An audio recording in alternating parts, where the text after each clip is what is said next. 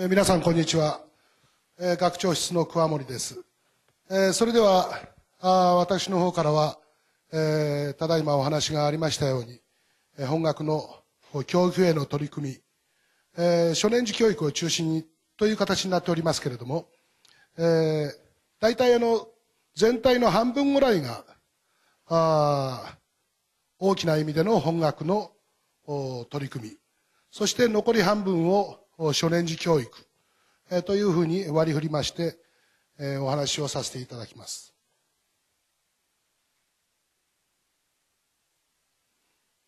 えまず最初に概要をお話しさせていただきますが、あこの1番から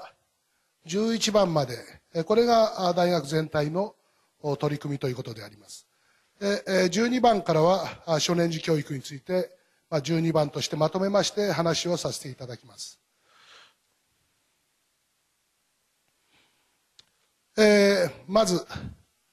えー私ども明治大学の見学の精神、えー権利自由、独立自治というのはご存知の方も多くおられると思いますが、えー1881年、明治14年に、えー明治法律学校として、えー創設されております。で、えー本年度2011年えーに創立130周年を迎えます。で、この権利自由、独立自治、えーこれは、あー今、あ近年に子を強くする大学、そして世界に開かれた大学として発展して、えさせております。えー学長方針、えーこれは毎年、えー学内でえー示すわけです、示されるわけですが、あこちらに写真がございます、現在の納谷学長、お納谷先生が学長になったのが2004年からであります。でその前は、あオンリーワンの大学へということをスローガンとして学長方針をを示しており、示して、えーありました。で、2004年から2007年度につきましては、外部評価に耐えうる大学へ、そして2008年からは世界に開かれた大学という形でスローガンにしまして、学長方針を示しております。でこの学長方針は、教育研究、社会貢献、え教学運営等の改革について示されているものですが、本日私の方は教育を中心に、この中の教育を中心に話をさせていただきます。まず最初、キャンパスについて、ざっとお話をしておきます。ご存知のように、お茶の水に、駿河台キャンパス、今、こちらにいるわけですけれども、があります。そして、京王線の明大前駅に、和泉キャンパスがございます。えーさらに、小田急線の生田駅に、えー生田キャンパス。えーこちらでは、理工学部と農学部、いわゆる理系の学部が、あここにあります。で、さらに、えー2013年に、えー開設するという予定で、えー中野駅に中野新キャンパス。えーこちらは、あ国際日本学部が、あえーこちらに移りまして、さらに、えー総合数理学部という新しい学部を作るという予定であります。えーそれから、あ京王線のずっと行きまして、この日野日野市のあたりなんですが、あここちらに、えースポーツパークというものを設置する、えーそういう予定であります。2014年に、えー予定をしております。で、その中にスポーツ科学部という新しい学部をお作り、作るということで、現在具体化に向けて進めております。大学の組織ですが、こちら法学部からずっとこれは学部であります。そして、真ん中から右側の方に、これは研究科大学院ですね。そして一番右側に、教育に関連する組織、ということですが、この紫で示してありますのが、2004年以降にですね、設置されたものであります。2004年からここ数年にかけて、大学の内部が組織で大きく変わってきたというのがお分かりいただけると思います。で、ここ10年、にどういうふうに、どういうふうな改革が行われてきたかということをざっとお話しいたします。まず、建物については赤で、示しておりますけれども、1998年にリバティタワーが竣工されました。そして2004年にはアカデミーコモンが竣工される。で、生田キャンパスでは、理工学部が主に使います栄冠が竣工されました。で、2005年に和泉キャンパスでメディア棟が竣工されました。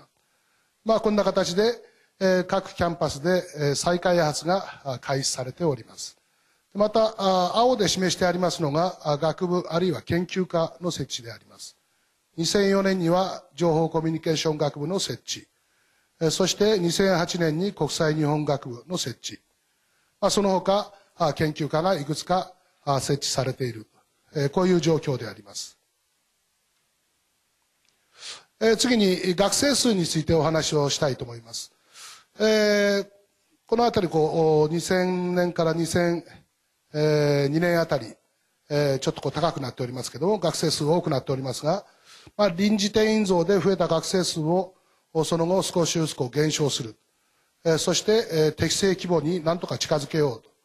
少人少人数教育を目指そうということで進めてまいりました。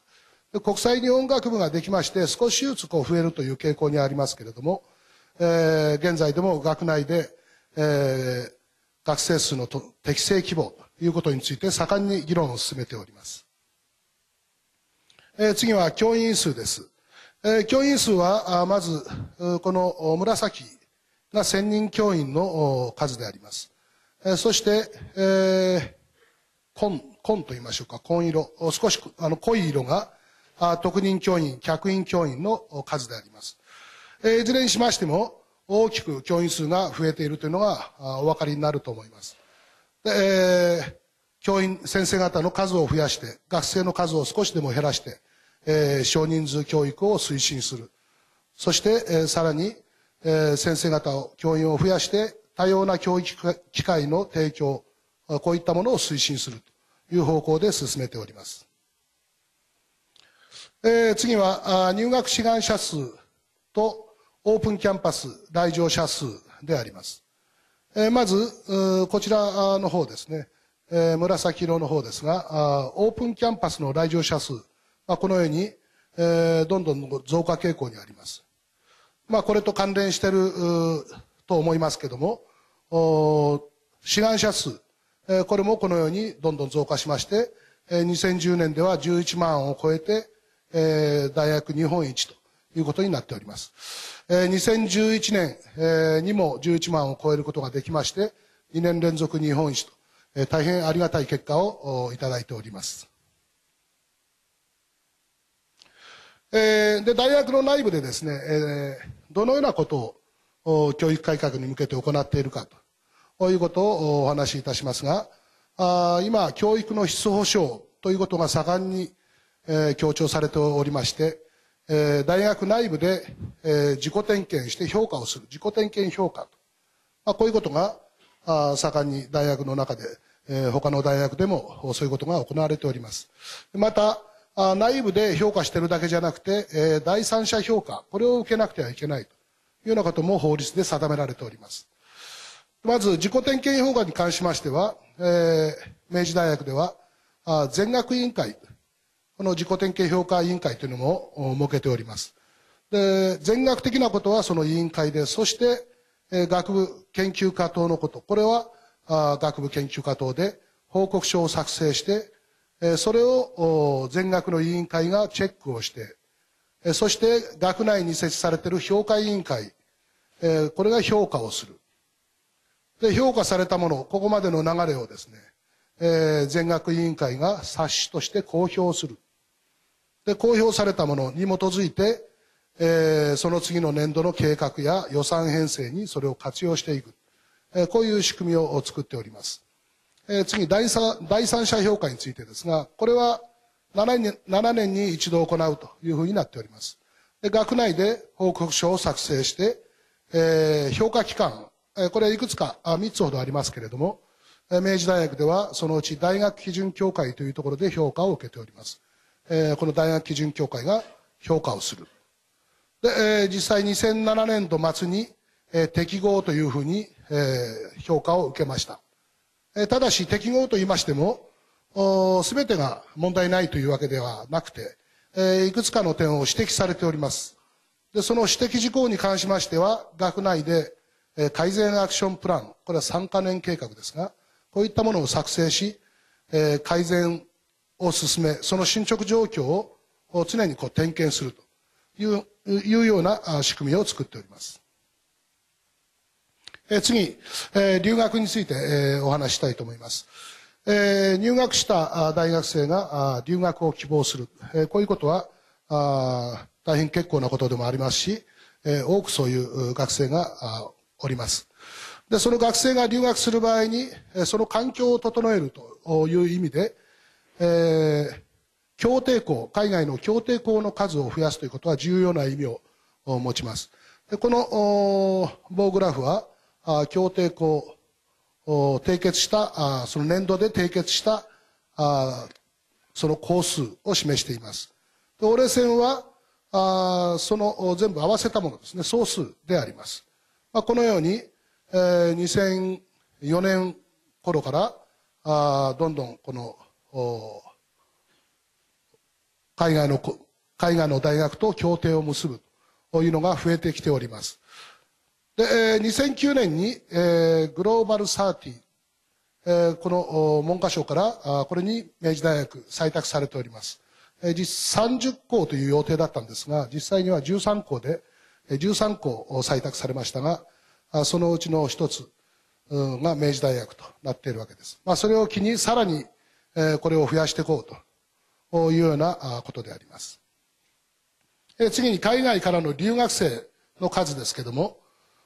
留学生の数もこのようにどんどん増えまして、2010年には1000人を超えております。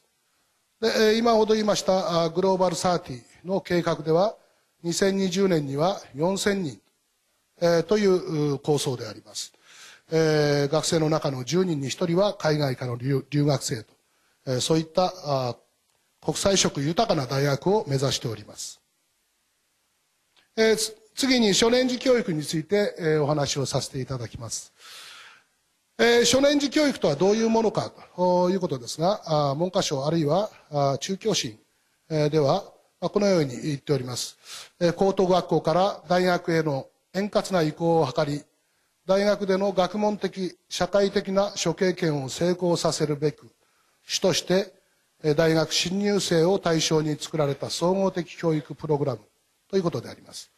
で最近の学生は基礎学力が劣るとかよく言われますがこの基礎学力の補完を目的とする補修教育とは目的をこととするものでありますでその初年次教育の狙いどういった狙いがあるかということですけれどもそれがこちらにまとめてあります大学における学習スキルを含めた学問的知的能力の発達人間関係の確立と維持アイデンティティの発達、キャリア人生設計、肉体的、え、精神的健康の保持、人生観の確立、まあ、こういったものをを狙いとしております。で、えー、この初年次教育がなぜ必要になってきたかということですけれども、これは明治大学でも言える、まあ一般的に言われていることでもありますが、入試形態が多様化してくる。そして明治大学でも行っております全学部入試、ここでの学部併願。なんといっても明治大学大規模であります。で最近の学生は、えサークルなどの課外活動、この参加率がこう低い、あまり参加しなくなっている。まあ、こういう傾向がありまして、えどういうことが起こっているか、え入学の動機、大学へ入学した、その動機が不明確である。学習意欲が不十分。えー、大学や学部に対する貴族意識が低下している、えー、友達と集い語らう機会が減少している、まあ、こんなようなことが指摘されているわけです。これ明治大学でもこういったことが見受けられます、まあ、そんなことで少年児教育が必要になってくると。いうわけですが、え、私ども明治大学でどんなことを行っているかということをちょっと分類してみました。え全学レベルと学部レベルに分けて、えー、成果教育。成果教育に関わるもの。で成果教育とは直接関わらない、まあ、課外活動というべきもの。そういったものが縦にこう並べてあります。で、えー、まず、えー、成果教育、全学レベルの成果教育としましては、あ図書館活用法、図書館の活用の仕方、えー、こういったことを単位を付与する形で、えー、推し進める。こんなことを行っております。それからあ学習支援室で学生が学ぼうとするとするそれに対してサポートをするそういったことも行っておりますでえ課外活動全学レベルの課外活動としましてはあ学学生部が主催しております M ナビプログラムと呼ばれるものです。えその他学部レベルではあ成果教育としてえいくつかの試みを行ってますがあこれはあの学部によって、えー、違うものですからあ今回はこのいくつかあ例例示させていただきます。でこの課外活動に類するものこれも例示をさせていただくという形になっております。えまず全学レベルの成果教育に関してですけども、えー、図書館と学部教育のコラボレーションで学びの場としての図書館、えー、こんなことであります。でゼミ単位このゼミ教育というのはあ学部教育の一部であるわけですけどもこのゼミ単位で図書館ツアーを行う、えー、こんなことを行っています。そして、えー、学部学部を超えた学部間共通総合講座というものがいくつか明治大学でありますがその中に図書館活用法という科目を置いております、えー、こういったことを通して、えー、大学図書館に慣れ親しむあるいは文献検索方法を学ぶこの OPAC とか外部データベースこの利用方法こういったものを学ぶ、えこんなことを行っております、えそして、え次に学習支援室ですけども学習支援室で、え具体的にどういうことを行っているかとと言いますとその活動の例ですけどもこれはあの月曜日について示しております、え9時から11時日本語レポートの書き方韓国語について、まあ、こういうことがどうもわからないという学生は学習支援室に来ましてこういう写真が載っておりますけどももう主に大学院生、えー、こういう大学院生が指導に当たるというようなことを行っています、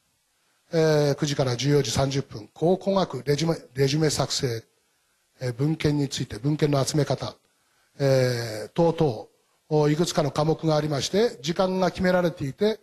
えどうしてもわからないということがあればあこの時間帯に来ればあいろいろ教えてもらえるとこんなことであります、え次、えー、少年児教育の全学レベルの課外活動に類するものつまり単位を付与する形ではないものの例を挙げさせていただきます、えー、M ナビプログラムです。学生部の M ナビプログラム。どんなことを行うかと言いますとこの下に書いてあります。え入学前に新入生の M ナビ合宿、合宿を行う。で、入学後はボイストレーニング、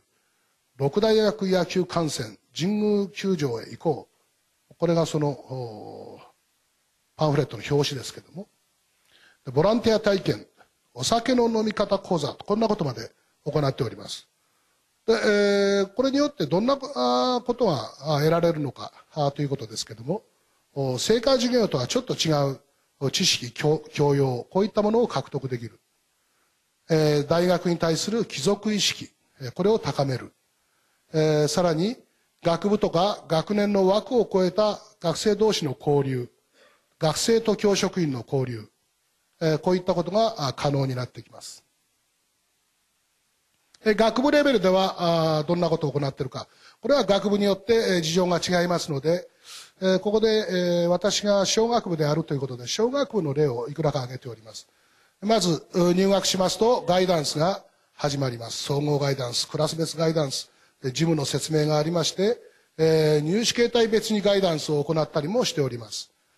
で、え入りますと少人数形式のリテラシー教育基礎演習、え文章表現、まあ、こんな授業が必修で置いてあります。えー、で学習を支援する仕組みとしては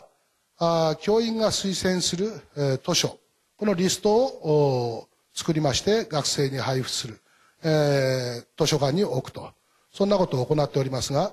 あそれがですね、えー、外部のこの紀ノ国屋書店と協力しまして、現在、新宿南口に、教授が新入生に勧める一冊、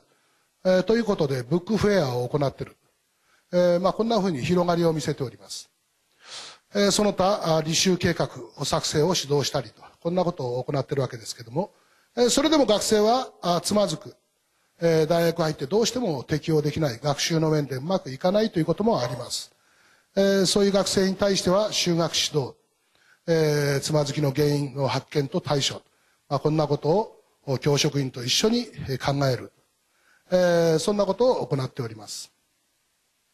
えー結びですけども、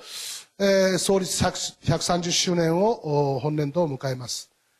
えーで、えー2012年からは、あこの国際日本学部のその上にあります研究科が